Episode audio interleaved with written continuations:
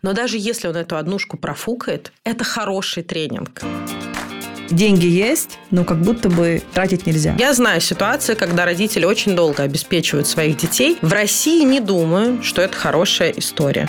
Важно не только сколько у вас накоплено, а из чего реально состоит ваша жизнь каждый день. Копить ради копить, ну просто чтобы были деньги, это не работает. У кого сколько денег беспокоит тогда, когда у тебя самого их мало. Я сейчас обижу человека, озвучив стоимость там пылесоса, который есть у меня.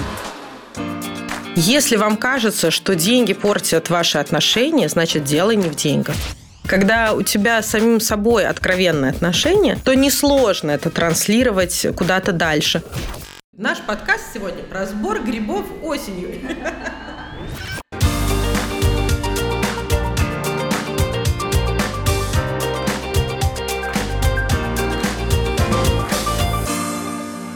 Привет, друзья! Это подкаст «Дороже денег», который веду я, Ксения Подерина. Я блогер и журналист, много лет помогаю людям разобраться с финансовыми вопросами. Я умею и люблю говорить просто о сложном и раскладывать любую тему по полочкам. В этом сезоне я по-прежнему приглашаю в гости классных экспертов из самых разных сфер. Мы говорим о том, что дороже денег, об отношениях, воспитании детей, самореализации и, конечно же, о деньгах во всем этом. Этот эпизод один из самых долгожданных. Мы записали его еще осенью, но выпустили не сразу, поэтому именно сегодня вы наконец услышите его, наш полный инсайтов разговор с Викой Дмитриевой. Вика – это семейный психолог, автор книг-бестселлеров, основатель школы адекватных родителей, а еще она телеведущая и многодетная мама. Мы поговорили обо всем, что касается денег. Как строить отношения с близкими и с друзьями, когда размер дохода и уровень жизни меняется. Как развивать в детях мотивацию и воспитать их так, чтобы в будущем они хотели к чему-то стремиться и старались добиваться всего сами. И еще мне было очень интересно поговорить с Викой о недвижимости для детей. Выпуск получился просто огонь. В середине этого выпуска вы услышите рубрику «Лайфхаки многодетной мамы». В ней я вместе с партнером этого сезона, онлайн-магазином «Самокат» с доставкой от 15 минут, расскажу о том, как мне удается оптимизировать быт нашей большой семьи. Вика, я так рада, что ты пришла ко мне в подкаст. Я прям спрашивала подписчиков, кого позвать. Я тебе скажу, значит, было много ответов про тебя и про Эльвиру Набиулину. Хорошая компания. Да. А где Эльвира? Я не вижу. Почему она ну, не пришла сегодня? Вот пока, пока не получается. Ну, хорошо, что ты Ой, смогла. Она просто не год в отпуске, понимаешь, она работает. А я все-таки год в отпуске, поэтому я смогла. Ну, слушай, ну то, что ты вообще год в отпуске, это какая-то роскошь по нынешним временам. Я, правда, я когда узнала, думаю, блин, а что так можно было уйти в, на год в отпуск? И, ну, и с другой стороны, ты же сейчас здесь, значит, как? как что-то ты делаешь, получается, да? Ну, ты знаешь, мне же за это деньги не платят. Поэтому вот да, за сегодняшнюю нашу встречу Конечно. это просто для души. Это всегда приятно а, разговор с каким-то интересным человеком. Мгм. Я не воспринимаю это как работу. Я целый день сейчас у моих детей каникулы, целый день с ними. И тут я на час уехала с кем-то интересным поболтать. Да здорово, супер. Я совершенно не против, что это запишут и услышат другие люди. Как если бы мы с тобой в кафе встретились, это никак не мешает мне находиться в отпуске. Но при этом рабочие проекты я не беру, и 99% работ я отклонила. И, наверное, один у меня все-таки остался. Но это один процент, который, честно говоря, даже в кайф. Когда, Какой?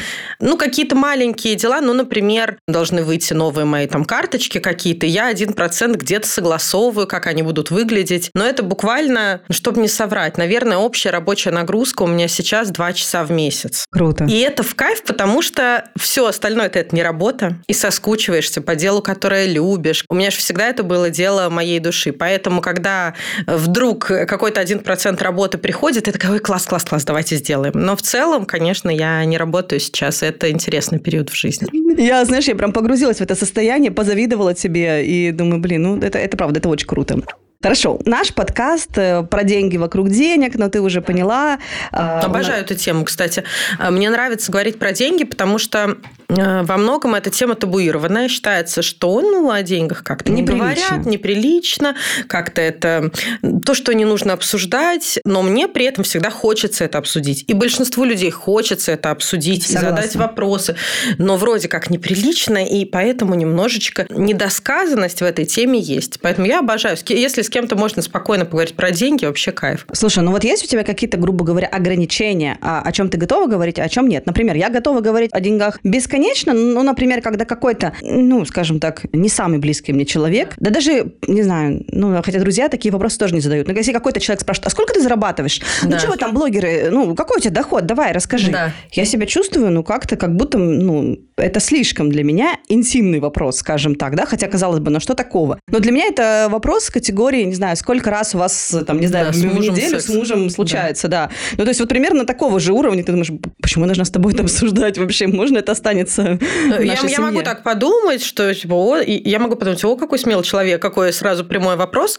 но, скорее всего, я отвечу. Может быть, не до копейки, не до рубля, но порядок я человеку поясню, и у меня спокойно. это не вызовет сопротивления. Я в целом достаточно откровенна. У меня есть друзья и знакомые, которые еще более откровенны, когда уже откровенность такая пугающая, и ты сидишь и думаешь, почему мне это рассказывают? Я вроде не хотела этого слушать. Но в целом я довольно откровенна, и у меня нет каких-то таких, ну, совсем стоповых э, тем. Как-то, мне кажется, когда сам с собой договорился, когда у тебя с самим собой откровенные отношения, то несложно это транслировать куда-то дальше. Но да, возможно, лучшей подружке я бы ответила подробно, какие у меня налоги, сколько я зарабатываю, сколько я планирую. А вот какому-то мимо проходящему человеку сказала бы порядок, но, возможно, не стала бы уточнять прям до рубля. в подробности. Да. Переживала ли ты такой момент, когда твой доход начал расти, да? Ты из простой семьи, ты рассказывала об этом. Простая девочка из э, однушки, выросшая в однушке в спальном районе Москвы. Да, Москвы, но это да. не где-то там на Арбате трешка дедушки генерала, например, да. да? И вот, например, твой доход стал расти. Мы все понимаем, что в том числе там это с блогом, да, у нас у всех, э, у многих было связано, ну, то есть это Конечно. аудитория и так далее, не будем, да, кривить да. душой. Но при этом наверняка у тебя оставались и остаются друзья из угу. там той жизни, внимание. Конечно. которые не сделали такого квантового скачка в доходе. Да. Как ты выстраивала вот это отношение с ними? То есть э, сказалось ли это на отношениях с кем-то из них? Я не говорю сейчас эту расхожую фразу, там, деньги портят людей. Я не угу. думаю, что, я вообще не считаю, что это так. Да, и я, я думаю, что настоящие считаю. друзья тоже так не посчитают, потому что настоящие друзья видят, сколько ты прикладываешь усилий, да. сколько упорства, сколько э, ты пашешь для того, чтобы э, заработать. Но все же ты в какой-то момент ты начинаешь, там, не знаю, ездить на какие-то дорогие курорты, да. не знаю, летать бизнес-классом, ездить на дорогом такси и так далее. И ты все равно, ну, как бы, грубо говоря, оторвана угу. оказываешься от тех людей, которые раньше, да, вы были в одной лодке. Да. Как ты вот выстроила вот эти отношения? Вообще могу сказать, что ни одного друга с ростом дохода я не потеряла. И если с кем-то и стала дистанция больше, это вообще никак не связано с деньгами. Там были какие-то события, которые приводили к разладу в отношениях, но уж точно это не финансовые вопросы. Я могу сказать наоборот, что, возможно, именно то окружение, которое у меня было, помогло мне нащупать опору в себе, повысить уверенность, может быть, какую-то в себе и зарабатывать больше денег и делать то, что я делаю. Потому что я, э, безусловно, чувствовала поддержку, уважение и к своим границам в том числе. И поэтому я могу сказать, что окружение, ну, условно, которое не перешло на тот же уровень, оно мне не то, что не помешало, да, оно мне помогло быть там, где я есть сейчас и всегда на протяжении вот стольких лет я ощущаю только поддержку в этом. И когда я делюсь с ними, ну, например, что вот получилось заработать столько-то, они всегда радуются, всегда поддерживают, несмотря на то, что, возможно, кто-то из них такие суммы не зарабатывает. И на наших отношениях это тоже не сказалось. Да, в какие-то, может быть, ну, очень дорогие курорты мы ездим вдвоем с мужем. Но также мы ездим и в, в какие-то там средние, скажем, места вместе с друзьями. Например, вот у нас каждое лето есть традиция с друзьями, мы ездим огромной компанией на Мальдивы. И в этом году там было 42 человека. Я видела, 24 взрослых, 18 детей. И да, это не, не могу сказать, что это роскошный люксовый остров, но и не какой-то ну, самый-самый там убогий. Нет, это 5 звезд, хорошие, достаточно. И друзья знают за год, что у нас есть такая традиция. За год при желании любой человек может себе скопить, заработать, сохранить что-то даже на отпуск а, на Мальдивах, зная, что через год это будет. И если для него это важно, если для него есть ценность общения, дружбы, то он как-то подтягивает свои ресурсы. Поверьте, не все эти 42 человека какие-то олигархи. Обычные люди работают на обычных работах, кто-то круче, кто-то нет, кто-то домохозяйка с детьми, кто-то наемный сотрудник, кто-то собственник бизнеса, абсолютно разношерстная компания. Но если тебе важно твое окружение, общение, ты найдешь возможность э, подзаработать, это тоже подтягивает. Это тоже то, как окружение может нас тянуть наверх. Есть же такой термин групповая динамика. Когда кто-то идет наверх, другой подтягивается за ним, потом кто-то еще чуть-чуть быть еще другой за ним. Это если представить такой, называется эквалайзер, наверное, когда разные такие кнопочки тянутся наверх в музыке или какой-то в озвучке. Поэтому у нас нет с этим проблем никаких. Никогда вопрос денег с друзьями не вставал остро. Несмотря на то, что, да, есть в окружении люди богаче, например, меня и сильно богаче, а есть те, кто сильно проще, меньше зарабатывает, но это вообще никак не мешает. Я хочу точно вам сказать всем, что и в отношениях с мужем, и в отношениях с друзьями, если вам кажется, что деньги портят ваши отношения, значит, дело не в деньгах. Значит, отношения были испорчены еще до этого. Значит, там уже появились какие-то трещины, и разный финансовый уровень их просто подкрепил, подчеркнул и сделал очень видимыми. Если у вас крепкие отношения, то вообще плевать, кто сколько зарабатывает. И дай бог мне никогда не выбирать себе друзей по финансовому уровню. Я надеюсь, что никогда это не будет про меня фраза «возьми своих семь друзей, сложи их доход, получи среднее арифметическое, и вот это то, куда ты движешься». У меня... Такого это... не слышала никогда, кстати. Я в куче финансовых марафонов да? слышала это упражнение. Возьми О, своих семь друзей, типа, если они мало зарабатывают, то и ты будешь мало зарабатывать. Если много, то и ты. Ситуации бывают абсолютно разные. Жизнь длинная, динамичная. Финансы – это тоже динамичная такая история. Когда-то меньше, когда-то больше. Если от этого будет зависеть твое окружение, ну, значит, э, грош ему цена. Значит, э, не такое оно устойчивое, если какие-то цифры на твоем счету могут влиять на твои отношения с людьми. Золотые слова, правда. Потому что действительно я вижу, как часто у людей действительно начинает меняться окружение, и деньги влияют на отношения. Круто, когда люди ценят это и меряют друзей, там, грубо говоря, не по достатку. Но я тебе знаешь, что могу сказать? Что иногда я встречаю такое в окружении, может быть, не в самом близком, но встречаю что-то вроде, ну, как-то неловко вас в гости позвать, мы вот живем в двушке на окраине, у вас загородный дом или что-то такое. И в этот момент, естественно, я всем говорю, что, ребята, если меня вообще зовут куда-то в гости, мне очень приятно. Мне все равно это двушка, однушка, съемная, олигарховский дом или что это такое. Если люди хотят со мной общаться, это очень приятно. И люди в этот момент расслабляются и, и, и такие, ну, давайте, да, конечно, встретимся, и видят, что нет ничего страшного. Обычно страхи насчет, вот мой друг разбогатеет, и я ему буду не нужен, они вот как раз с этого уровня попроще. Те люди, которых я знаю, у которых много денег или там эти деньги давно, они вообще об этом не думают. В принципе, им все равно, у кого сколько денег. У кого сколько денег беспокоит тогда, когда у тебя самого их мало. Смотри, а если, например, с другого уровня, вот пример моей подруги. Как знаешь, бывает, говорит, вот одна моя подруга, да. на самом деле говорит про себя. Это сейчас точно не про меня история, сейчас поймете почему. Значит, моя, моя подруга, она тоже блогер, и она говорит, вот ко мне приходит ее подруга, ну, то есть, и она работает, ну, на какой-то обычной работе. И она говорит, ой, слушай, классно, у тебя Дайсон, тот самый mm-hmm. пылесос. Да. Почему бы не про меня? Потому что у меня нет Дайсона. Доказательство. И она говорит, блин, Дайсон, ну как он тебе? Ну что? Сколько он стоит? И она понимает, вот эта вот владелица Дайсона понимает, что он стоит, например, там 80 тысяч. И, а у этой подруги зарплата, например, 60. Да. И ей неловко. Ей как будто бы неловко озвучить. То есть она как будто бы, знаешь, это такая странная, ты как психолог сейчас, да. возможно, это мне прям интересно, как ты это объяснишь, если ты можешь это да. объяснить, да, как в голове рождается конструкция, что я сейчас обижу человека, озвучив стоимость там пылесоса, который есть у меня, да, или там я озвучу сейчас там, не знаю, стоимость какой-нибудь поездки условно там в Перу, да. а, понимая, что человек, возможно, никогда не попадет в Перу, понимаешь, и ты как будто бы боишься его обидеть этим, расстроить этим, и начинаешь как-то вот какой-то бесконечный мыслительный процесс внутри себя гонять. Ну, это, во-первых, идет от того, что я в кавычках так немного шутя называю манией величия, что вот наши слова так на всех повлияют, боже, этого обидят, а этого восхитят. И мы такое значение придаем, потому что я скажу вот э, цену Дайсона или стоимость своей поездки, и все, значит, моя подруга разрушится. Во-вторых, конечно, это немного про комплекс превосходства.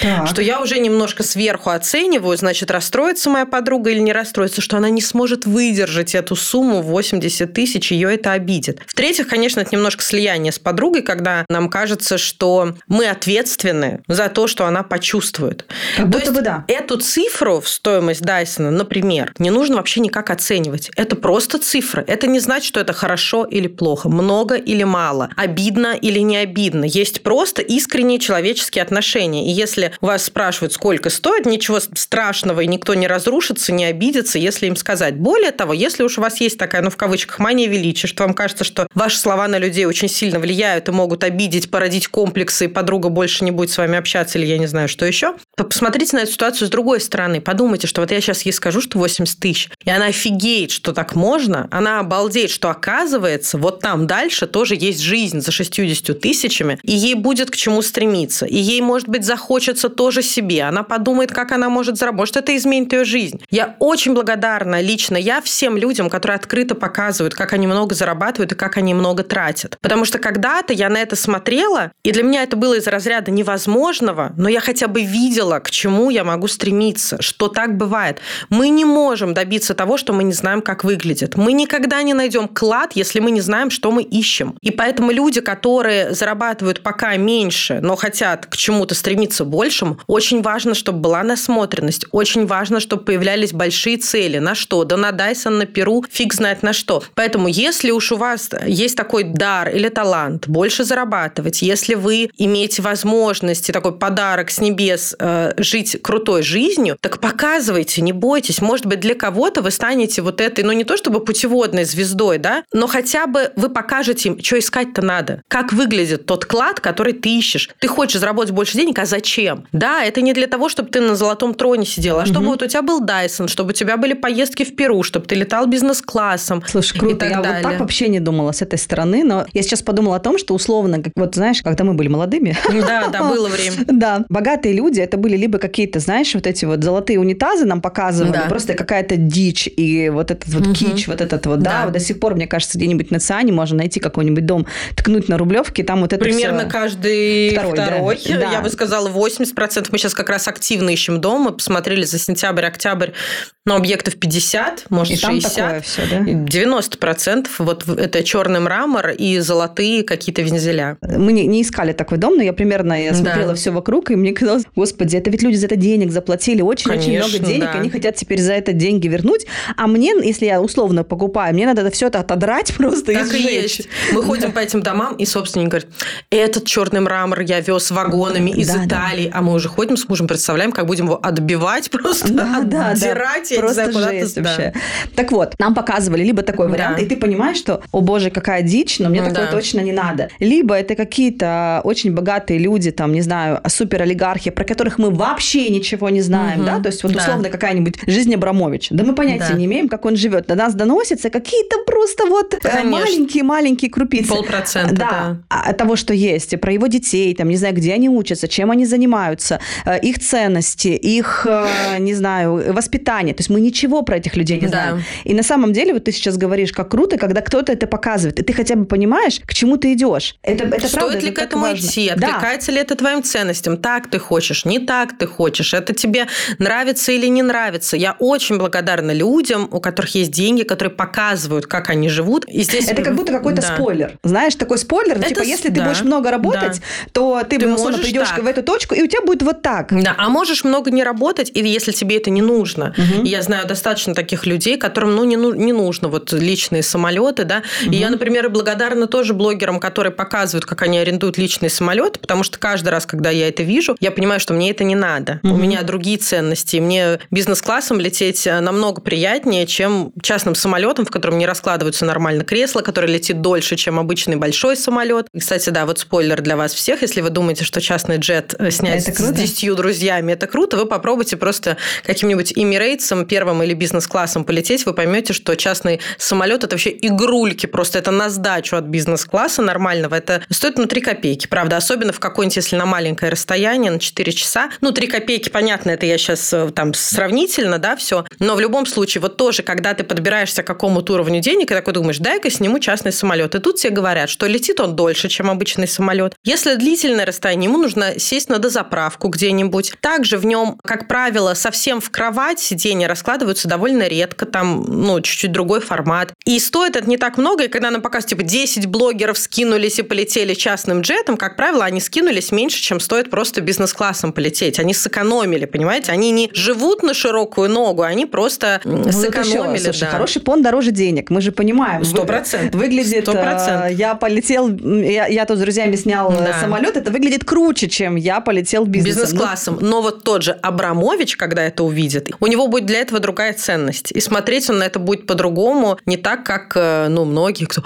частный самолет, наверное, это что-то нереальное. Попробуйте узнать. Мы там несколько лет назад с мужем пришли к тому, что стали узнавать, а может нам частным джетом? И мы когда узнали все нюансы, такие, да ну нафиг, лучше бизнесом летать. Ну, в зависимости, конечно, ну, какие-нибудь Мальдивы, например, из Москвы. Лучше лететь бизнесом там или первым классом. А где-нибудь, если ты по Европе или по России мотаешься, ну, может быть, и частным джетом, ну, вот тоже есть вопросики, какой самолет, в общем, много-много разных нюансов. В общем, можно, это, девчонки, спойлер, да. можно не мечтать о частном самолете. Можете мечтать, но вы проверьте мечту. Я вообще да. обожаю, когда люди тестируют свою мечту, когда они не просто так, ой, хочу, чтобы у меня была яхта. Вы съездите на яхте один раз, вам может вообще не понравиться, это вас будет укачивать, я не знаю, морская болезнь, или узнать, сколько это стоит. Тоже стоит на яхте поехать с друзьями, правда, дешевле, чем в Турцию полететь на две недели. Я вам клянусь, я несколько раз ездила на хороших яхтах, в хорошей компании и так далее. Это не так все дорого. Это выглядит круче, чем оно есть на самом деле. В большинстве своем, если это не яхта за 3 миллиарда долларов какого-нибудь там вот Абрамовича, угу. дай бог ему здоровья, столько раз его упомянули сегодня. А, да, но в любом случае все мечты нужно тестировать. Вот, например, мы с мужем решили переехать в больший дом. Вот мы два месяца ездим по просмотрам. И еще в марте, в апреле и в мае тоже ездили по просмотрам. Очень круто тестируется мечта. Очень быстро ты понимаешь, что почем, сколько ты реально готов за это заплатить, а хочешь ли ты жить в этом районе, в этом доме. Но при этом, когда девочки просто составляют плакат желаний и вырезают картинку дома, они не смотрят, где он находится, что рядом какой-нибудь лэп, что нет коттеджного поселка с охраной, что ну и так далее. Поэтому угу. я за то, чтобы даже если нет денег, вот поездите дома, повыбирайте. Я считаю, это лучший тренинг личностного роста, когда ты общаешься с очень богатыми людьми, которые тебе показывают дом. Это часто не риэлторы, а прям собственники показывают, рассказывают, как они его строили, сколько они сил вложили, денег. И ты начинаешь... Сколько обслуживания этого дома стоит? Сколько обслуживания, какой поселок, где территориально. Там столько нюансов, просто огромное количество, что в этот момент э, и многие мои знакомые, которые живут там за городом, они потом думают, блин, может мне все-таки квартиру. Потом угу. у меня есть... Недавно мы смотрели дом одного очень известного человека. Не могу, наверное, сейчас называть, все-таки его дело продажи, но не суть. Очень известный человек. И он живет сейчас, у него маленький участочек, и даже не дом, а такой дуплекс, полдома. И малюсенький участок. И он рассказывал нам с такой, ну, гордостью, классный дом, хороший, и все. Но он говорит, понимаете, я до этого жил, у меня было 6 гектаров. У меня было два озера просто на территории. Говорит, я замучился просто с этими шестью гектарами. Деревья сухие, они, их нужно за ними следить. Они могут упасть на дом. И все время шум леса, там, то все. И я, когда переехала на этот маленький участок, подумала, господи, спасибо, наконец-то нет этого геморроя. Поэтому вот когда мечтаете об этих замках, частных самолетах, домах загородных и прочем, тестируйте мечту. В реальности все может оказаться совсем не так радужно, как вы себе придумали, либо это окажется еще круче, чем вы думали, и тогда вашему мозгу будет проще простроить маршрут к тому, что он видел, что он знает и как этого достичь. Он уже пощупал практически да, эту он Уже он, пощупал, он уже поселил да. вас туда, и теперь... Он к этому идет. К этому идет, А да. когда он не знает, к чему идти, когда мы зарабатываем деньги непонятно ради чего, мозгу очень сложно. Из-за этого мы можем быстро выгорать, уставать и все такое прочее. Да, я как раз вот у меня был в субботу вебинар по семейному бюджету, я рассказывала о том, что почему не получается копить, потому что есть там неправильная механика и отсутствие mm. мотивации.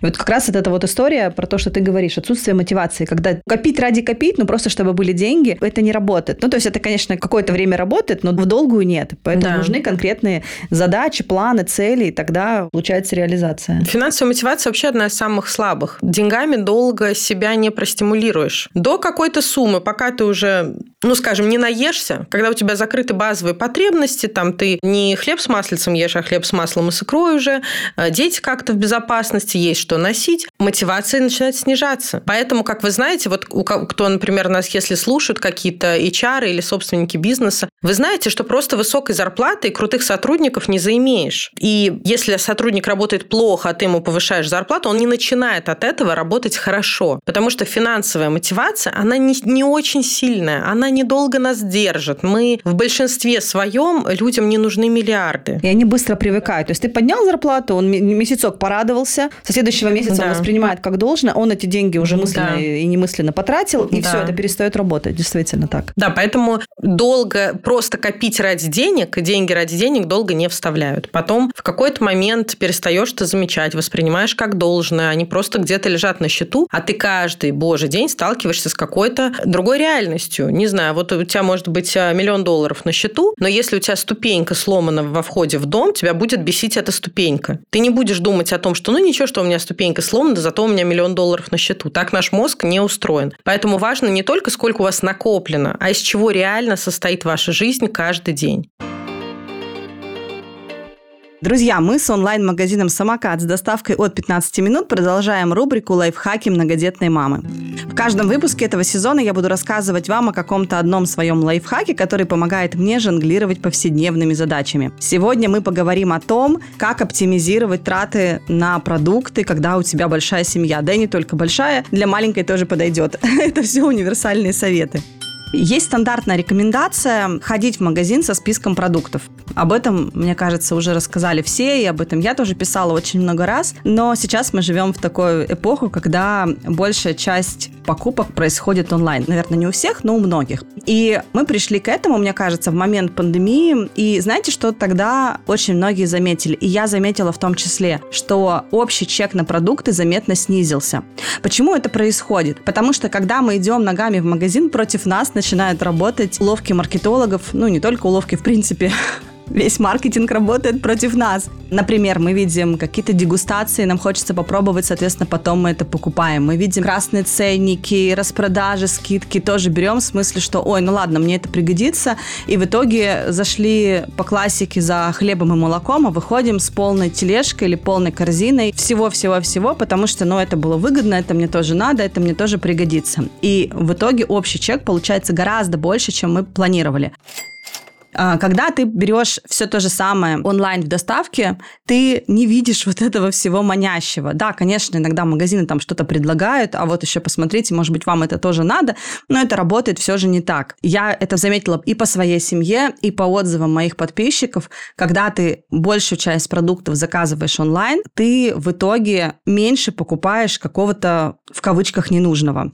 Еще несколько наблюдений. Что мне нравится? Когда идем просто в магазин за продуктами, мы идем со списком. Когда мы покупаем онлайн, мне помогает уже не список, а помогает возможность заранее закидывать нужные вещи в корзину. Ну, например, я иду по квартире и вдруг замечаю, что закончились салфетки. Я уже не вписываю это, а я сразу закидываю в корзину эти салфетки. То есть, да, я сейчас не буду оформлять этот заказ, но у меня в корзине эти салфетки уже болтаются. И потом, когда я буду делать заказ, я уже о них не забуду. Или, например, я готовлю обед, высыпаю э, гречку и понимаю, что все, гречки больше нет. Я тут же, чтобы не забыть, закидываю эту гречку в корзину, и в следующий раз, когда я буду делать заказ, эта гречка у меня тоже будет. Я о ней не забуду. И это на самом деле очень удобная штука, я так делаю постоянно. И еще эта история помогает не заказывать миллион заказов в день. У меня вот есть такая подруга, которая говорит, ко мне доставки ездят по несколько раз в день, потому что она вдруг вспомнила условно, что ей нужен сахар, она берет этот сахар и, чтобы была бесплатная доставка, еще докидывает в корзину энное количество всего. И, ну, у нее уже шутка, она говорит, боже, мне кажется, у меня туалетной бумаги, которая она постоянно докидывает до нужной суммы, просто уже какой-то запас э, на несколько лет вперед. Вот чтобы так не делать, мне как раз помогает помогает история, когда я заранее все пункты добавляю в корзину и потом просто разом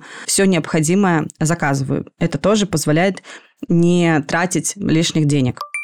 И вот что мне нравится, если несколько лет назад, когда доставки только начинали работать, нам нужно было ждать заказ там полдня или день или там несколько часов, то сейчас все это так круто работает, что тебе могут заказ привезти уже за 15 минут или за полчаса. У меня бывает так, что я утром просыпаюсь, сразу же, например, делаю заказ, если что-то срочное, и пока я умываюсь и варю себе кофе, у меня уже на пороге курьер. Очень круто. Просто в этот момент э, ощущение, что ты живешь в каком-то новом чудном мире. И самое классное, что с быстрой доставкой тебе привезут все, что угодно. Например, в онлайн-магазине «Самокат» есть и продукты, и готовые блюда, и бытовая химия, да все, что просто можно себе представить, мне кажется, все тебе привезут. Это здорово. Мы с самокатом приготовили для вас целых два промокода. Дороже 20 – это скидка 20% на первый заказ от 800 до 3000 рублей. Дороже 10. Промокод для тех, кто уже пользуется самокатом. Скидка 10% на продукты и товары под брендом самокат. При заказе от 700 рублей. Промокоды можно использовать один раз. Всю информацию мы оставим для вас в описании этого выпуска. Будет здорово, если вы будете применять эти промокоды, и я уверена, что это поможет оптимизировать ваш семейный бюджет.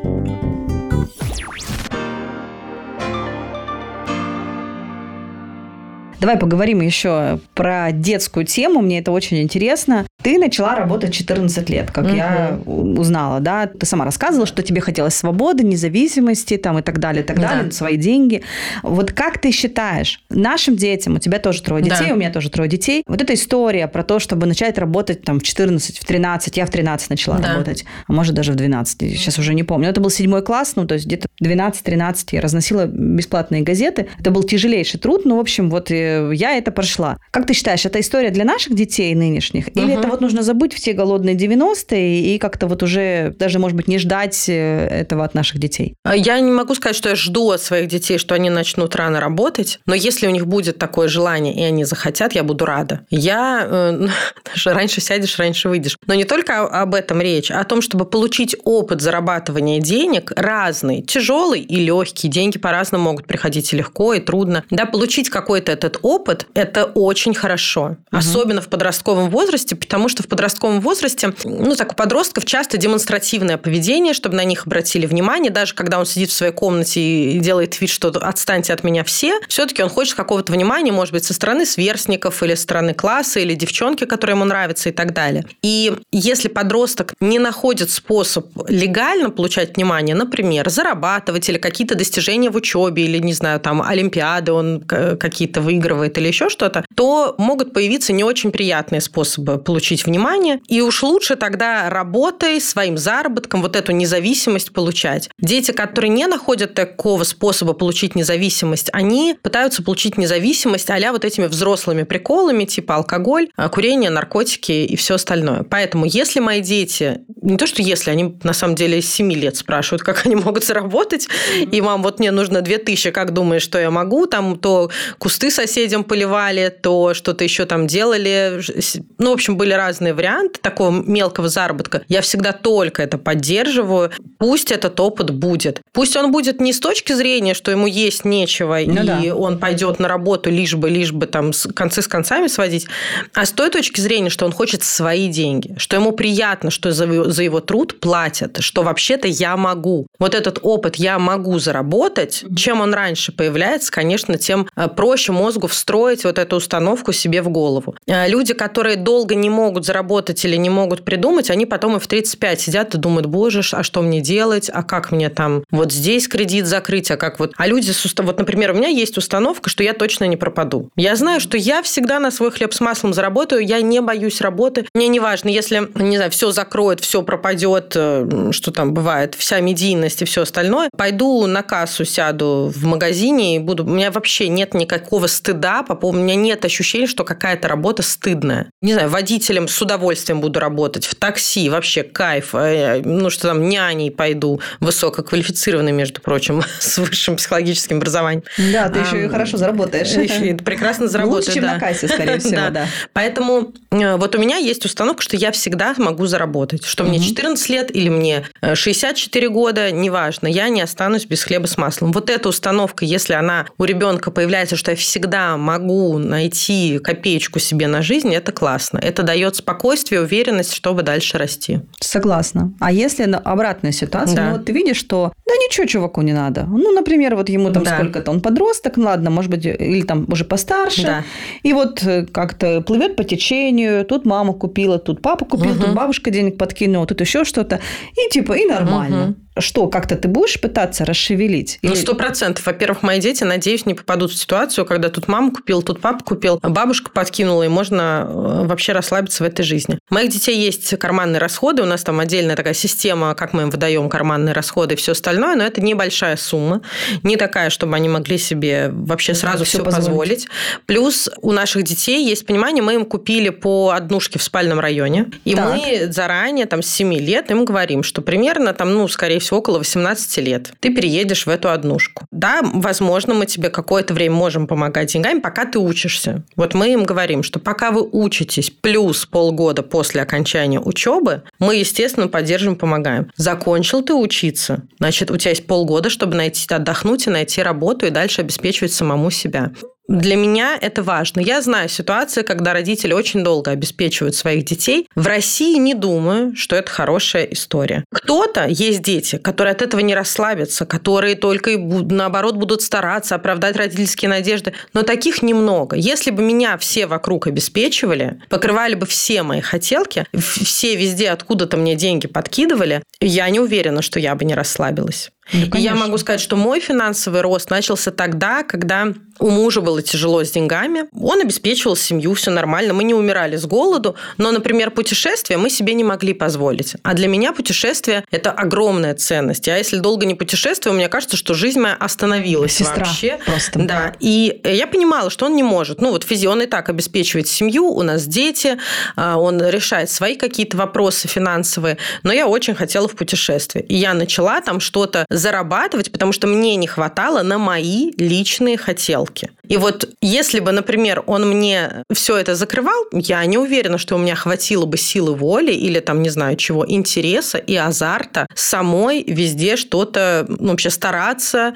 чтобы у меня были какие-то такие большая мотивация, амбиции. Не думаю. То есть я про себя знаю, что если меня кто-то, ну, условно, за рулем везет, а я как пассажир, я маршрут даже не запоминаю. Так уж устроен наш мозг. Если вас куда-то привели, вы, вы даже не поняли, как вы туда пришли. Вы болтали и не обращали внимания на дорогу. Даже, кстати, по навигатору. Если да, даже если ездить по навигатору, все, я вообще дорогу не запоминаю, да, потому не, что мне подсказали. Да, а теперь вспомни, я не знаю, вот я начала водить, когда я не картами, было... Да, да, я ездила я с картой. Я до сих пор центр Москвы, где я ездила, я знаю наизусть, я могу Аналогично. и так поехать.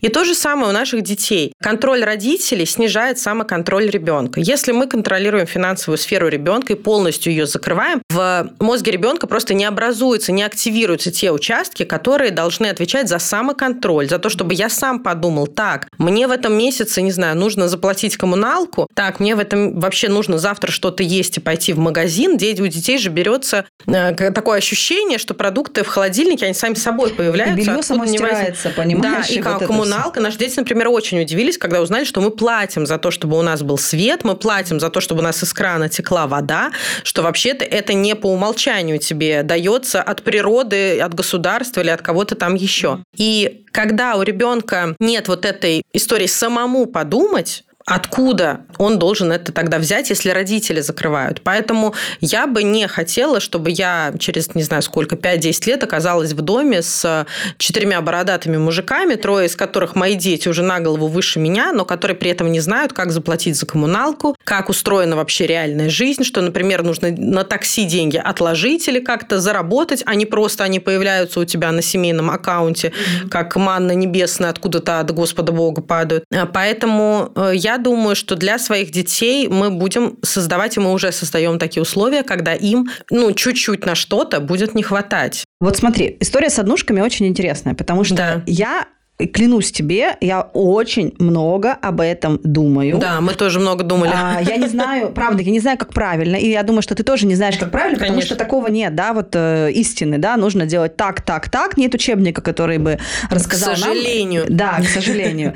Ты знаешь, я даже недавно с подружкой об этом говорила, потому что это вот, это правда мысль, которую я гоняю уже, ну, с момента, как стала мамой, наверное, да, 11 лет. Очень много ты находишь вокруг примеров, но это как раз, кстати, вопросу про установки, да, что если, например, у ребенка, вот мама ему там в ротик все клала, квартирочку купила, вот это все, он так и остается на этом месте, он как будто бы замораживается. И при этом те дети, которые, вот там моя подружка из поселка вообще там в Якутии, то есть там, где, не знаю, ну, то есть там совсем все очень-очень печально было, да, вот во всех там бытовых историях. И она оттуда вырвалась, и там я там, ну, окей, я не с поселка, но я там из, из Челябинска, но тоже из очень простой семьи. И вот, то есть ты там лапами шевелил, шевелил, то есть ты все это делал, ты добивался, и ты дальше думаешь, ну хорошо, моим детям не придется добиваться. То есть они уже в другой э, э, истории, они уже в Москве, они в хорошей квартире, они в хорошей школе. Как сделать так, чтобы они не вот как бы как будто бы не заморозились, да. чтобы они захотели к чему-то стремиться, чего-то добиваться. Вот для меня это правда, это просто вот один из главных вопросов, не знаю, да. моей повестки.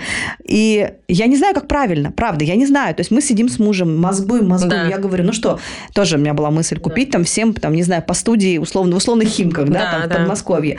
Типа, ребят, вот вам старт, дальше как-то сами, да, правильно, неправильно. Дима говорит, слушай, ну, может быть, накопить им э, на первоначальный, просто не накопить, но в смысле иметь деньги им всем на первоначальный взнос, например, в ипотеку. Типа, чуваки, вот вам каждому, да, там, не знаю, 2 миллиона, например, там, каждому, идите дальше сами, ну, как да. вариант. Как правильно? Ну, то есть вы пришли с мужем вот к этому. Давай вначале, да. извини, я просто все на тебя вывалила, потому что, Ничего, правда, очень я интересно, я, я понимаю, мы много тоже думали об этом, да. Да, а, с одной стороны, то есть как сделать так, чтобы все-таки, все-таки они к чему-то стремились, да, и второй вопрос, вот почему, как вы мысленно пришли да. к, к, к однушкам в спальном районе Москвы? Угу.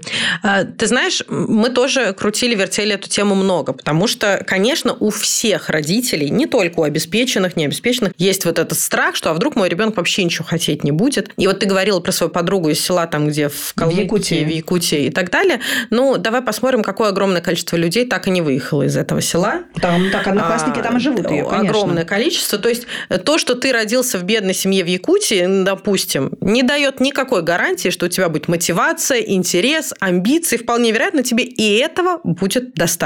То же самое касается с подарить детям однушку, двушку, да хоть особняк. Кому-то и этого будет достаточно, а кому-то не будет достаточно никогда. И они будут всегда стремиться, потому что у них амбиции вообще другие. Когда мы думали про наших детей, мы решили так, что, во-первых, я просто лично, я, как человек, женщина и мать, не хочу через 10, э, точнее уже меньше лет, там 5-7 лет, оказаться вот реально с тремя бородатыми мужиками, которые выше меня на голову, плюс муж э, в одном доме. Я не хочу. Я хочу, наконец, зажить по-взрослому. Ходить голая по квартире, заниматься сексом со звуком, а не на мьюте вечном, когда у тебя дети в соседней комнате. Я эти однушки покупала для себя, для своего кайфового возраста средних лет, когда мои детям там 18-20 лет, Пожалуйста, мальчики, люблю вас, обожаю. Вон ваши однушечки стоят, вас ждут, а мы с папой, наконец, заживем по-взрослому. Да, как мы... Ты не можешь себе в любом случае позволить так жить, когда у тебя трое сыновей, дочерей, неважно кого, дома еще есть. Поэтому первое, что мы решили, мы это делаем для себя. Второе, что мы решили, то, что с высокой вероятностью дети эти однушки просрут.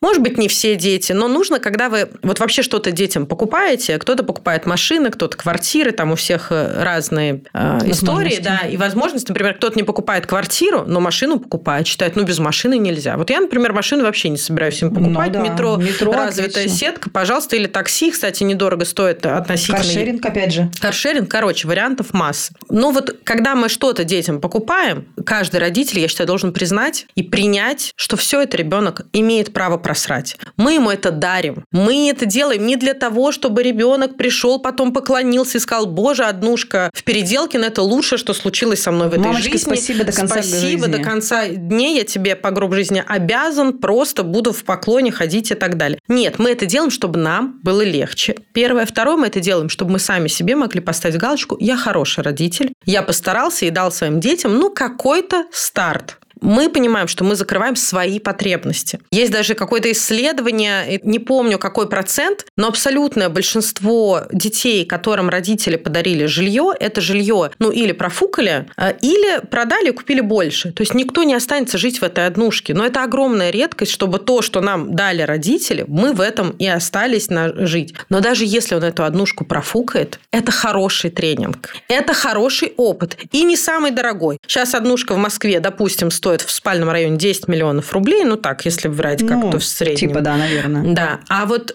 всякое наставничество у крутого какого-то эксперта 15-20 миллионов, ну, ты знаешь, эти цены у всех и так далее. Поэтому можно сказать, что мы ребенку дарим тренинг личностного роста. Пройдет он его и приумножит эту однушку, и возьмет потом ипотеку, из однушки сделает двушку, трешку, неважно что, особняк. Или он просрет, но он все равно получит какой-то опыт относительно недорогой и получит его в том возрасте, когда мы, родители, еще достаточно молоды, чтобы, если что, мы подстраховали. Не тогда, когда нам уже там 98 лет, мы уже слабо соображаем, кто наш сын и как его зовут и так далее. А когда мы еще относительно молодые, когда детям 18-20 лет, ну, допустим, нам будет там 45, не знаю, сколько надо посчитать. Поэтому мы это приняли, что эти однушки, дети нам за это ничего не должны. Но дальше, как мы размышляем? Вот они переедут в эти однушки. Во-первых, надо не забывать, что они переезжают в эту однушку не из села в Якутии. Они переезжают из загородного дома угу. в коттеджном поселке в черте Москвы, в котором они жили со своей домработницей всю жизнь. Да, с то водителем. есть у них с водителем у них будет уже ухудшение уровня жизни. Понижение, да. Да, это не то, что они такие переехали, такие, ну зашибись, короче, мы заживем. Заживем. Они переехали такие, так,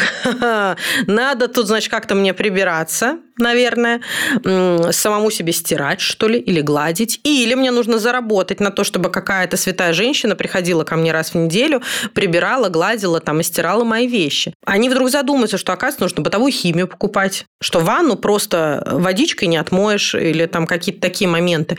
У них начнется вот это привыкание к бытовой жизни. Я не думаю, что им этого будет достаточно, что они переехали такие, ну, жизнь моя удалась. Они приедут такие, так, они не смогут сразу летать летать бизнес-классом, как они летали в детстве. То есть в целом у них вообще будет челлендж еще тот. И я знаю много детей богатых и очень богатых родителей. Для многих это испытание. Это сложно. Угу. Ты привык к тому уровню, который ты пока не можешь себе обеспечить сам. Там совсем другие психологические процессы. Мало кто начинает этим прям довольствоваться. Но да, многие так и не могут превзойти своих родителей. Не потому, что они какие-то неталантливые, ленивые, дураки, а потому что действительно очень большие деньги деньги. Это определенный склад характера, личности. Э, чтобы их добиться, недостаточно быть просто умным или много работать. Там должны быть определенные, ну, какие-то личностные настройки совсем другие.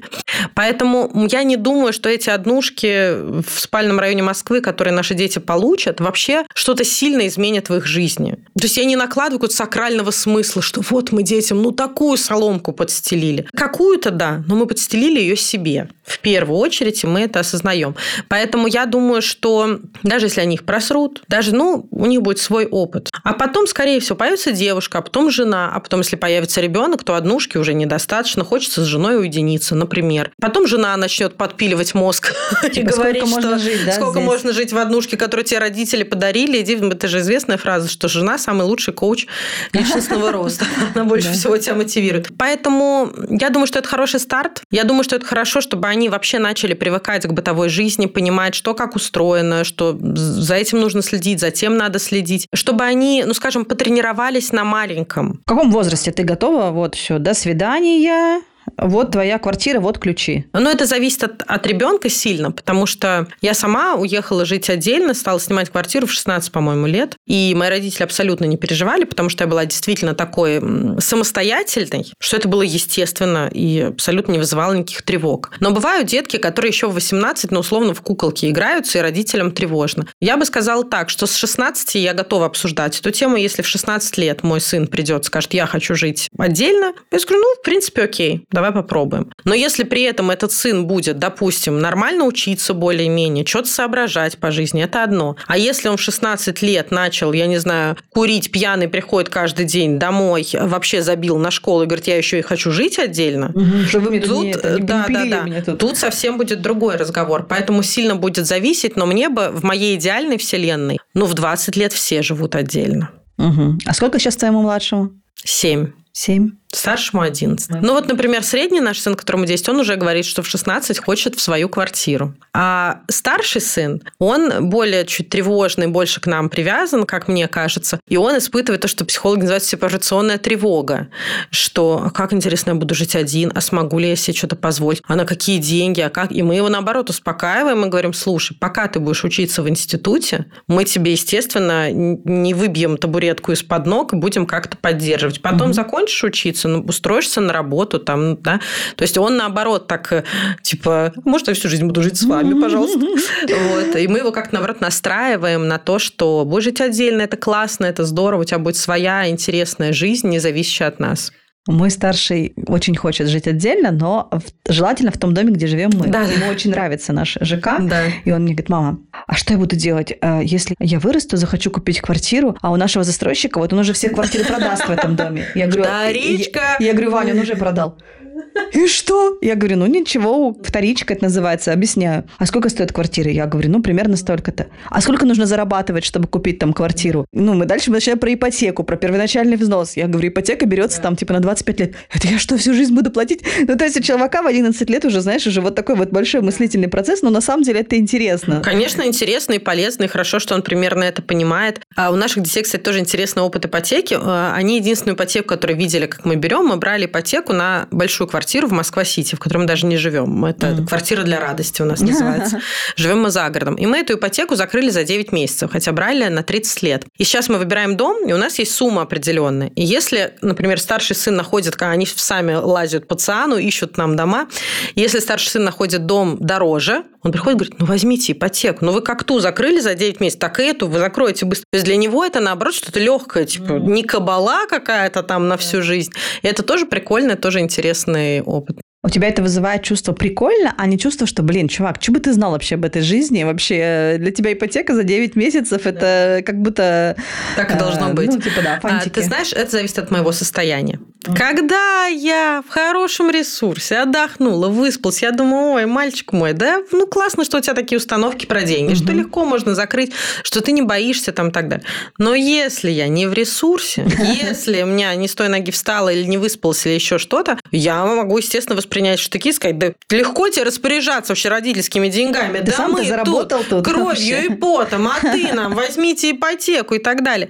Но в целом у меня это не вызывает сопротивления. Знаешь почему? Потому что, естественно, я не отношусь к этому очень серьезно. Я не возьму ипотеку от того, что мне мой 11-летний сын скажет, возьмите ипотеку. Я понимаю, что он ребенок, он по-своему видит, и, ну, ради бога, он может говорить все, что угодно. В целом, кстати, это лайфхак для общения с любыми людьми. Так.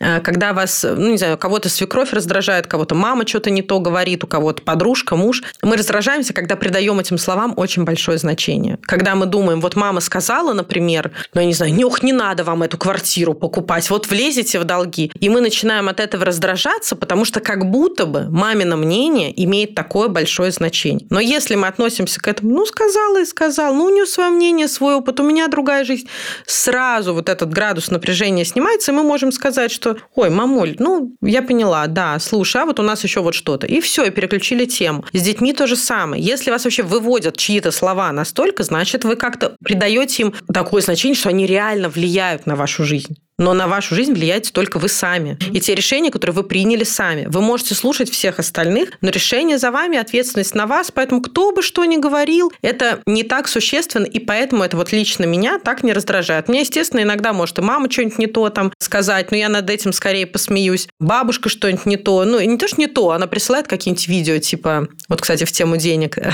что-нибудь присылает три знака зодиака, которые заработают в этом году миллион рублей. И мой брат как-то, ну, она, естественно, всем родственникам рассылает одно видео, и мой брат как-то над ней посмеялся и отправил ей, а почему так мало? Почему всего миллион? У меня что, дела плохо пойдут, да? Я в этом году всего миллион заработаю, да? Блин. Вот.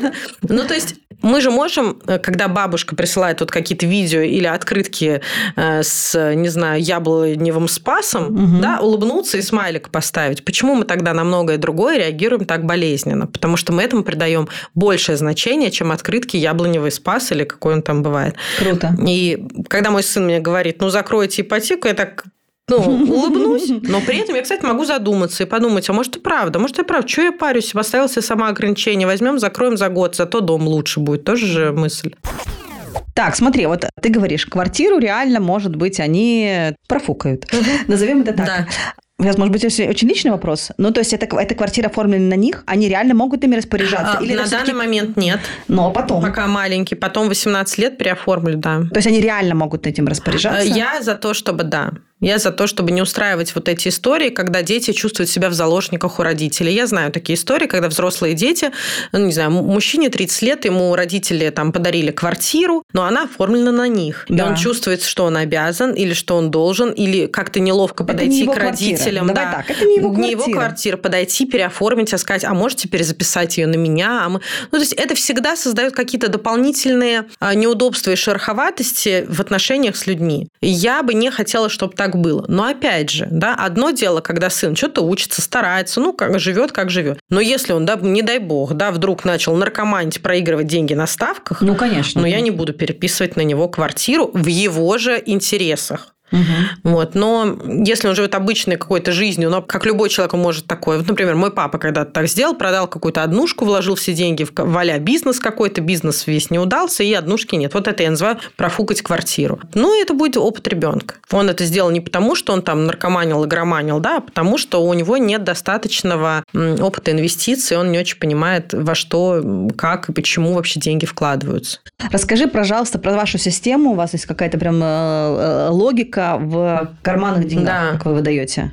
Да, мы выдаем деньги детям карманные, начиная с 5 лет начиная в этом же возрасте, мы перестаем покупать игрушки, кроме дня рождения и Нового года. А сумма там какая-то у вас? Сумма 50 рублей на год жизни ребенка. То есть пятилетнему в неделю мы выдаем 250 рублей, а десятилетнему, например, 500 рублей в неделю. Угу. Эта сумма рассчитана так, чтобы она нам не сильно жала, а, но при этом, чтобы это было все-таки ну, не 30 рублей, на которые ребенок вообще толком в Москве ничего сделать не может, но и не там двадцатка в месяц, э, э, на которую он может реально купить себе очень много. То есть это сумма, на которую уже можно учиться финансовой грамотности потихонечку, но при этом нельзя нельзя шиковать. Получается, что вы выдаете наличкой, правильно? Всегда наличкой до лет 13 будет наличка. И то есть 11-летний тоже получает, соответственно, наличку? Да, он получает 550 рублей в неделю каждую пятницу, независимо ни от чего. Этими деньгами не наказываем, не манипулируем. Это не может быть такое, что вот ты плохо закончил четверть, а поэтому карманные не получишь, или вот ты нагрубил отцу, поэтому карманные расходы не получишь. Нет, это всегда сумма, не зависящая ни от чего. Это его деньги. Мы не контролируем, на что эти деньги тратятся, но мы можем высказать мнение. Ну, например, если они тратят что-то на какую-то игровую валюту, знаешь, там угу. в каких-то да, играх вот есть вот, вот эта фигня всякая, то мы можем с ними обсуждать, что вообще, конечно, это не, не самая рациональная трата денег, должен понимать, что это никогда не вернется, это чисто на удовольствие, Слив. это развлечение, да, за которое ты дорого платишь. Э, но запрещать не можем именно для того, чтобы они набрались опыта. И первые полгода, конечно, деньги тратят э, дети на всякую фигню. Типа, знаешь, там на кассе по 10 рублей какая-то ерунда там лежит, какой-то китайский да, ширпотреб да, да, такой. Да, да. Но это первые полгода. Но ведь взрослые, которые начинают зарабатывать э, деньги, они тоже первые полгода тратят на какую-то фигню. Да. Вот и приходит этот опыт. А через полгода где-то дети начинают соображать, что, о, оказывается, можно откладывать, оказывается, можно скинуться с братьями, например, на что-то более стоящее, или можно копить долго, угу. и можно купить что-то более стоящее. Э, это тоже приходит с опытом. Это не приходит приходит с первой же минуты, как ребенок получил деньги в руки. Э, поэтому мы даем на это время, обсуждаем, разговариваем, рассказываем про благотворительность, рассказываем про инвестиции. Все наши дети покупают какие-то акции, у каждого есть свой брокерский счет, и они могут подойти и сказать, мам, хочу купить акции вот такие-то. Я понять не имею, откуда они это узнают, что радио какое-то слушают, что вот это поднялось, угу. это опустилось, э, и они на это тоже могут тратить свои карманные деньги или деньги, которые им подарили на день рождения. Сейчас многие дарят на день ну рождения ну, да. деньги, деньги, и они могут подойти и сказать, ну, вот у меня крупная сумма, давай мы на эти деньги купим акции. Но по акциям у нас следующая договоренность, что покупать можешь все, что угодно, как хочешь, валюты, там, металлы и прочее, но продавать до 18 лет нет. Угу. Этот счет ты не трогаешь. То есть э, это сделано для того, чтобы они не подсаживались на вот это поиграть. Трейдинг. Типа, да, купил, продал, купил, продал, купил, продал, все просрал, потом, ну и так далее. То есть я говорю, вы можете покупать все, в 18 лет каждый получит доступ к своему брокерскому счету, пожалуйста, дальше распределяйте распоряжаетесь, до 18 лет это только накопление и ну, вклад. Да, снимать вы не можете эти деньги. А как ты этот вопрос решила? Это же, наверное, на кого-то из вас, на тебя или да, на Да, да, да, это счет? в моем личном кабинете, да. но каждый брокерский счет каждому сыну отдельному, и он прям да. Э, с его данными, с его именем. А, прям даже так. Да. Потому что мы тоже завели, ну, в этом году у сына появился у старшего свой брокерский счет, и тоже он там сам выбрал, что он хочет да. купить на свои там первые 10 тысяч, ну, в общем. И как раз на днях подходил, мама, давай посмотрим, какая там ситуация. Да, да, да, они то они все время спрашивают, да. ой, а что там, а открой, а дай посмотреть и так далее, mm-hmm. но это все на моем телефоне, да, не на их. Самое. То есть это в любом случае я за то, чтобы лет до 13 у детей были только бумажные деньги, а в 13 как раз примерно, опять же, да, очень разные дети, дети, как раз отлично, что появится карточка. Потому что вот как раз в 13 и старше родителям полезно видеть, на что ушли деньги, и хорошо, что смс-очки на родительский счет могут приходить, что, ну, на счет, а родительский телефон, да, что потрачено вот столько-то в этом магазине вот на эту пачку сигарет или на тот, или на тот, то есть ну, сигареты думаю, при этом... Не, дураки, знаешь, это с карточки сигареты покупать, потому что мама увидит. Ой, разные бывают. Они да? дум... Кто-то думает, что не не увидит, не обратит внимания, все равно много приходит этих смс -ок. Кто-то думает, а я сниму, деньги, например, если снятие разрешено, разрешено, но тогда ты увидишь, что сняли, ну, да, и тогда да, ты можешь задать да. вопрос, на что ты снимаешь, потому что сигареты – это самая фигня по сравнению с тем, куда дети современные могут тратить деньги. И вот тогда хорошо карточка. А пока они учатся вообще деньги в руках держать, лучше, чтобы это были наличные. Ну вот ты говоришь о том, что ты деньги даешь априори, то есть без условий да. э, и так далее. Это не может быть ни наказанием, ни поощрением, да. это просто данность некая. Да. Но при этом ты можешь себе представить ситуацию, что, например, ты узнаешь, что твой ребенок вот сейчас уже даже не сигареты, они вот эти вот покупают. Ну, э, какие-нибудь вейпы, или вейпы, как там, да. да, вот это угу. вот они покупают. Да. Слава богу, меня, я, ну, да. я сейчас говорю не коснулась, но я просто не знаю об этом. Да, я да. надеюсь, что меня это не коснулось, и потом, да. ладно, не, не будем сейчас в это углубляться, но я причем знаю, что его ровесники и даже в классе уже такие истории угу. появляются. Да. Мой клянется, что в этом не участвуют. Да. Ну, ладно. Если, например, ты узнаешь, что это коснулось тебя. Как ты будешь действовать, и будет ли тогда там больше контроля за финансами или какая-то такая еще история? Я не думаю, что это решит вопрос. Мне в детстве никто карманные деньги не давал. Вообще, у нас не было такого понятия, как карманные деньги. Типа, зачем вообще ребенку деньги? Иди гуляй вон на улицу, и все у тебя будет хорошо. Ну и что, я помню, как мы бычки собирали по подъезду. Я в 14 лет начала курить, до 22 я курила обычные сигареты. Тогда еще не было электронок, вейпов, ничего. Где я брала на эти деньги, еще знать не знаю, не помню, где-то ходила, бычки курила, стреляла у знакомых и так далее. Поэтому, на мой взгляд, просто лишить карманных денег или снизить их э, количество, угу.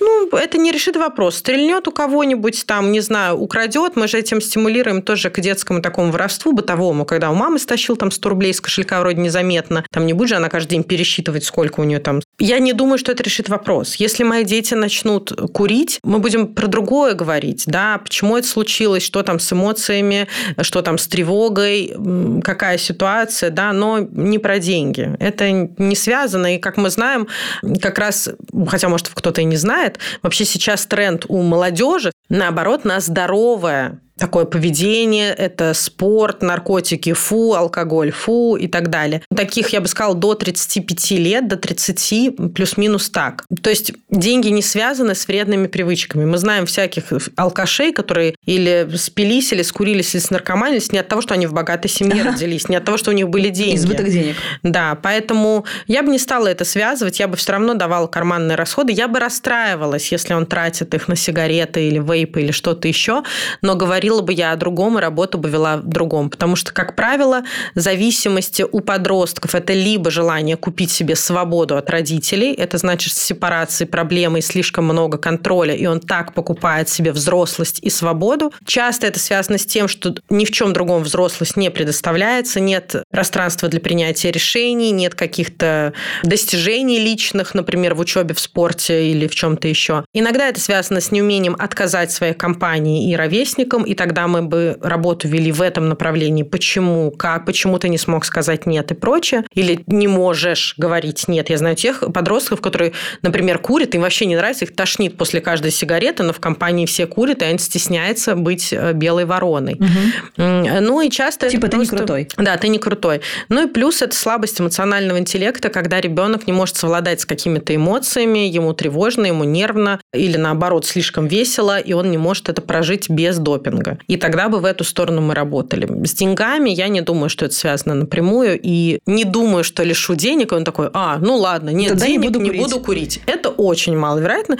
Я думаю, что следующее будет, нет денег, так, эм, а курить хочется, тогда что, я пойду, пойду стрельну, раздобуду. пойду раздобуду, пойду у друзей возьму, пойду стащу пачку сигарет откуда-нибудь из прилавка, ну, короче, пойду бычки по подъезду собирать, условно, вот как я собирала в детстве. Ничего у нас не... Чай мы курили. Скручивали в 14 лет какую-то, это а сигареты из чая. Ну, короче, подростки, что, у них мозгов, точнее, мозгов у них много, но самоконтроль и гормоны, там своя история. Поэтому я не думаю, что я буду наказывать деньгами. Плюс наказание деньгами – это начальное финансовое насилие, угу. которое переходит к тому, что э, ребенок вообще понимает, что деньгами можно манипулировать.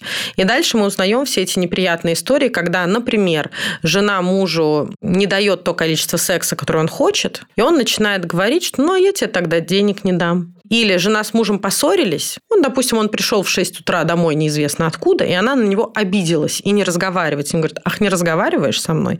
Тогда и денег в карманах. Я знаю таких ситуаций очень много. Жесть. Это и есть финансовое насилие. Приучать ребенка к тому, что это вообще возможно, ну, лучше тогда не давайте карманные деньги, если вы собираетесь ими манипулировать. Это не Ужас. стоит. Хотела поговорить еще про взрослых. Буквально, знаешь, опять же, вот на вебинаре по своему этому семейному бюджету сейчас поднялся вопрос. Одна девушка сказала, я уже вроде как научилась копить, да, ну то есть первая цель – научись не да. сливать все, научись сберегать. Научилась, сижу вот как этот Кощей над златом, чахну, угу. да, и не могу себе разрешить тратить. И это так часто сейчас стало мне встречаться, когда девчонки пишут, я как будто бы не могу себе это позволить. Именно морально мне плохо, когда моя заначка, там, моя кубышка становится меньше. Это прям мы вспоминаем сразу, да, наше поколение Скрудж Макдак, который да. Э, прыгал в это золотишко и тоже там э, не мог вообще, у него была куча золота, но не мог тратить. Но это, конечно, не такая история, но туда, в то направление. Деньги есть, но как будто бы тратить нельзя. Да. Откуда берется? Ну, она берется из большой тревоги. Как правило, у многих людей тревога завязана на деньги. Угу. Чем больше денег, тем ниже тревога. Вот когда у меня на счету есть деньги, я не тревожусь. А если у меня на счету нет денег или мало денег, то я весь в тревоге и хожу. То есть очень большая связка денег с тревогой. А это значит, что очень большая связка денег с выживанием. Как будто твое выживание зависит только от денег. И, конечно, эту связку лучше разрубать, потому что наше выживание выживание зависит от того, есть ли у нас мозги, руки, ноги, можем ли мы заработать еще. И когда человек боится тратить то, что он уже заработал, как правило, если мы начинаем раскручивать эту мысль, мы доходим до того, что он боится, что больше он заработать не сможет. А это неуверенность в себе, низкая самооценка или низкая самоценность. То есть, что вот это вот как-то, ладно, накопил, там... Повезло. Повезло, что-то свалилось, не знаю, или... Но еще раз я столько не заработаю. Что вот как будто бы это была какая-то случайность. Разовая акция. Да, и здесь очень важно провести какую-то, ну, условно, инвентаризацию своих навыков, своих умений, прям записать, а благодаря чему я эти деньги сохранил, какие у меня есть навыки и качества. Например, у меня есть, не знаю, терпение или сила воли, или я могу себе отказать в сиюминутном удовольствии ради какой-нибудь стратегической большой цели. Или у меня есть, не знаю, три высших образования, 8 курсов, 6 вебинаров я посмотрел, и я найду, как заработать деньги еще. Когда мы понимаем, что деньги – это всего лишь валютная оценка наших усилий, Тогда мы понимаем, что эти усилия у нас никто не заберет. Даже если я потрачу последнее, а, я смогу заработать еще. Вот тогда тратить чуть легче, когда ты понимаешь, а как еще ты можешь заработать. Когда понимания нет, конечно, будет страшно все тратить, потому что мозг будет это считывать как самоубийство фактически. У нас был последний как раз вот в сезоне подкаст про мозг, и специалист говорила о том, вообще фраза, которая... Мне потом еще люди даже писали, говорят, господи, я никогда не думал в таком направлении. Она сказала, деньги – это самый легко получаемый, легко восполняемый ресурс из всех вообще, что есть. И когда ты начинаешь об этом задумываться, то есть реально мы так циклимся на этом, нам кажется, что заработать денег – это так сложно, а на самом деле, если ты начинаешь с этой точки зрения думать, восполнить здоровье, ты не можешь вернуть молодость, ты не можешь время. еще там время вообще драгоценно, ты не можешь его отмотать, а деньги да. ты просто пошел и заработал. Абсолютно, это про то, что я говорила, с чего мы начинали, почему детям, может быть, и хорошо в 14-13 лет как-то заработать деньги, неважно, легко или тяжело, потому что у них появляется опыт. Я всегда найду способ заработать. Это вот как раз про то, что я не говорю, что деньги зарабатывать легко. Это бывает очень по-разному. Бывает тяжело зарабатывать, бывает легко. Но в целом я про себя точно знаю, у меня есть установка, что я всегда найду, как заработать. Я могу сейчас выйти на улицу, не знаю, подойти к какому-нибудь мужику, сказать, можно я вашу машину помою? Ну да, и, условно. Да, ну, там, или скажу, а можно я вот здесь сегодня чай буду разносить, и я заработаю там, не знаю, 300 рублей. Когда мы так смотрим на деньги, как то, что мы всегда найдем, как раздобыть, вот тогда нет этого страха. И совершенно правильно ваш специалист по мозгу говорил, я абсолютно с этим согласна. Деньги можно еще заработать. Время не вернется, здоровье не вернется, отношения с людьми не вернутся, если ты их просрал, пока зарабатывал деньги. Поэтому важно здесь э, не переоценивать. Деньги – это офигенно, офигенно, но в целом всегда можно найти способ на хлеб с маслом себе э, денежек наскрести. Ну, тут только, знаешь, какой вопрос? Страшно, условно говоря, может быть страшно, да, да что ты привыкаешь к определенному уровню жизни. Угу. Ты привыкаешь, условно, летать бизнес-классом, как у да. тебя, жить там, в таком-то доме и так далее, и так далее. И если ты выйдешь сейчас, э, помоешь чужую машину или поработаешь официанткой, да, ты заработаешь на хлеб с маслом, ну, или просто да. на хлеб, но на бизнес-класс ты таким образом не заработаешь. И вот тут еще вопрос того, что людям бывает, э, так как они уже достигли, да, страшно э, вернуться, страшно снова покупать курицу по акции, понимаешь? Вот это страшно. Я больше знаю людей, которым страшно быть богатыми, чем которым страшно быть бедными. Страх – это что-то неизвестное для нас. Почему люди боятся темноты? Они не боятся, что темно, они боятся, что в ней есть что-то неизвестное, условно. Сейчас какой-нибудь угу. монстр из темноты вылезет угу. и тебя за жопу схватит. Угу. Они, или почему они боятся летать? Они боятся, что что-то неизвестное, вот от них независящее, какой-нибудь, не знаю, пилот выйдет не в нужном состоянии, что-то независящее от них неизвестное произойдет. Страх очень сильно связан с неизвестностью.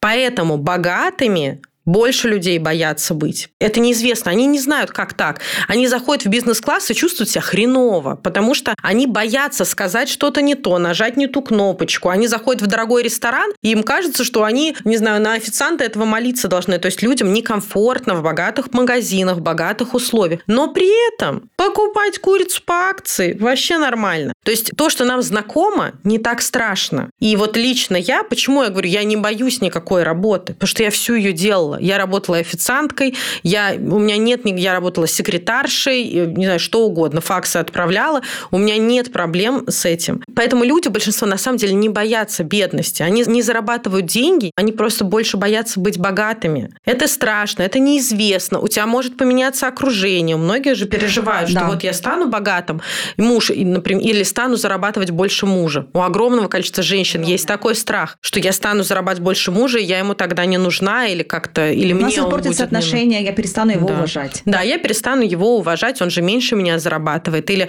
я стану более богатой, стану больше работать, детей не буду видеть, да. отношения с детьми разрушатся.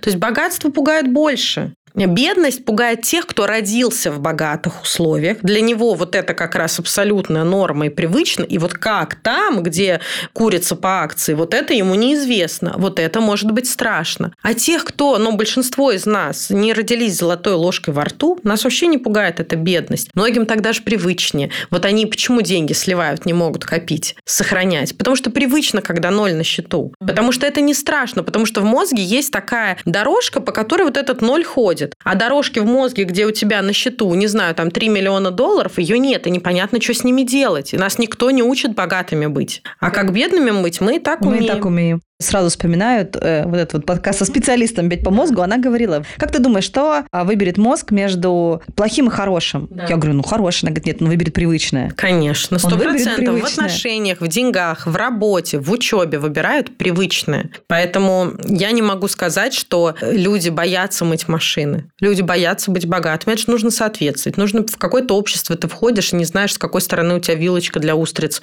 лежит и как ей пользоваться. То есть там много не неизвестных. И именно поэтому я говорю спасибо всем богатым, кто показывают, как они живут, потому что тогда это становится чуть менее страшно. Тогда мы хотя бы примерно понимаем, а, это вот так, оказывается, когда ты богатый. А, ну отлично, значит, я примерно понимаю, что там делать. А когда это совсем тайна за семью печатями, и где-то эти олигархи живут, и мы не знаем, как, чем они дышат, как, угу. где дети учатся, это, конечно, пугает. И проще тогда оставаться вот в своем не очень хорошем, но привычном тебе уровне.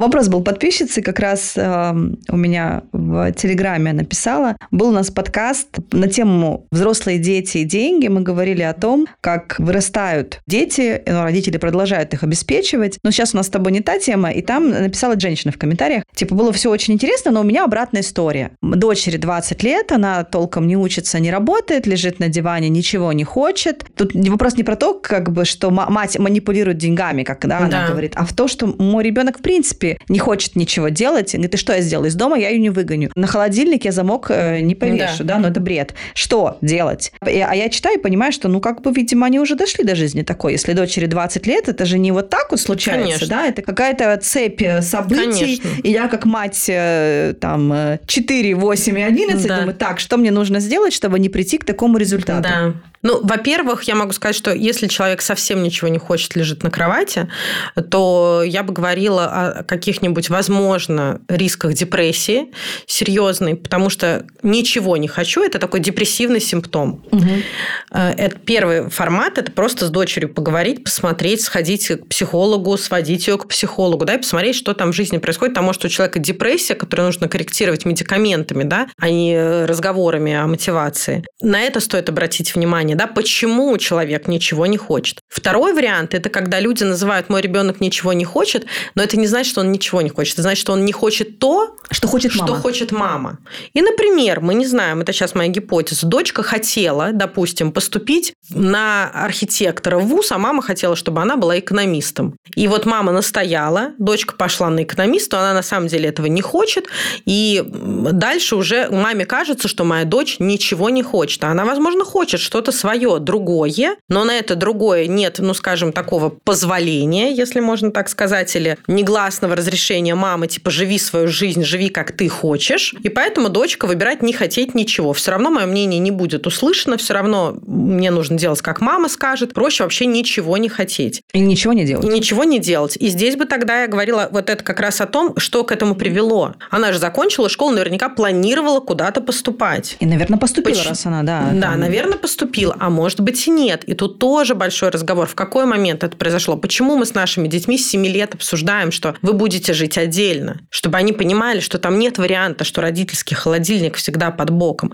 И, кстати, даже если нет возможности купить ребенку квартиру, я знаю такие семьи, которые выбрали не покупать квартиру, но снимали сыну угу. какую-то вот однушку в спальном районе, а студию в Химках и так далее. Да, они платили за нее, пока он учился, но ему самому нужно было там себя как-то обслуживать, как-то какая-то самостоятельность. Ты уже не можешь лежать и ничего не хотеть, потому что тебе нужно встать, не знаю, дойти до магазина, купить продукты, иначе они сами в холодильнике не появятся. И вот здесь тоже вопрос, как они пришли к этому. И третий вариант, что маме, конечно, это нужно, выгодно и удобно. Такая беспомощная дочь. Я это встречаю очень часто. Когда это маме может быть нужно? Когда отношений с мужем у нее давно нет, и близость может быть только с дочерью. А если дочь захочет, начнет жить, уедет, близость разрушится, мама страх одиночества, и поэтому гласно-негласно она удерживает ее в поле своей жизни, в своей квартире. В зависимости. В зависимости, потому что для мамы самостоятельность дочери равняется одиночество. И поэтому всем взрослым мамам, и не только взрослым, молодым мамам, большая просьба. Обустройте свою жизнь так, чтобы ребенок не был единственным вашим а, смыслом, единственной вашей отрадой, единственным близким человеком. Пусть будут еще друзья, муж, любовник, я не знаю, ну кто-то. Интересы. Интересы, работа, э, что угодно, хобби.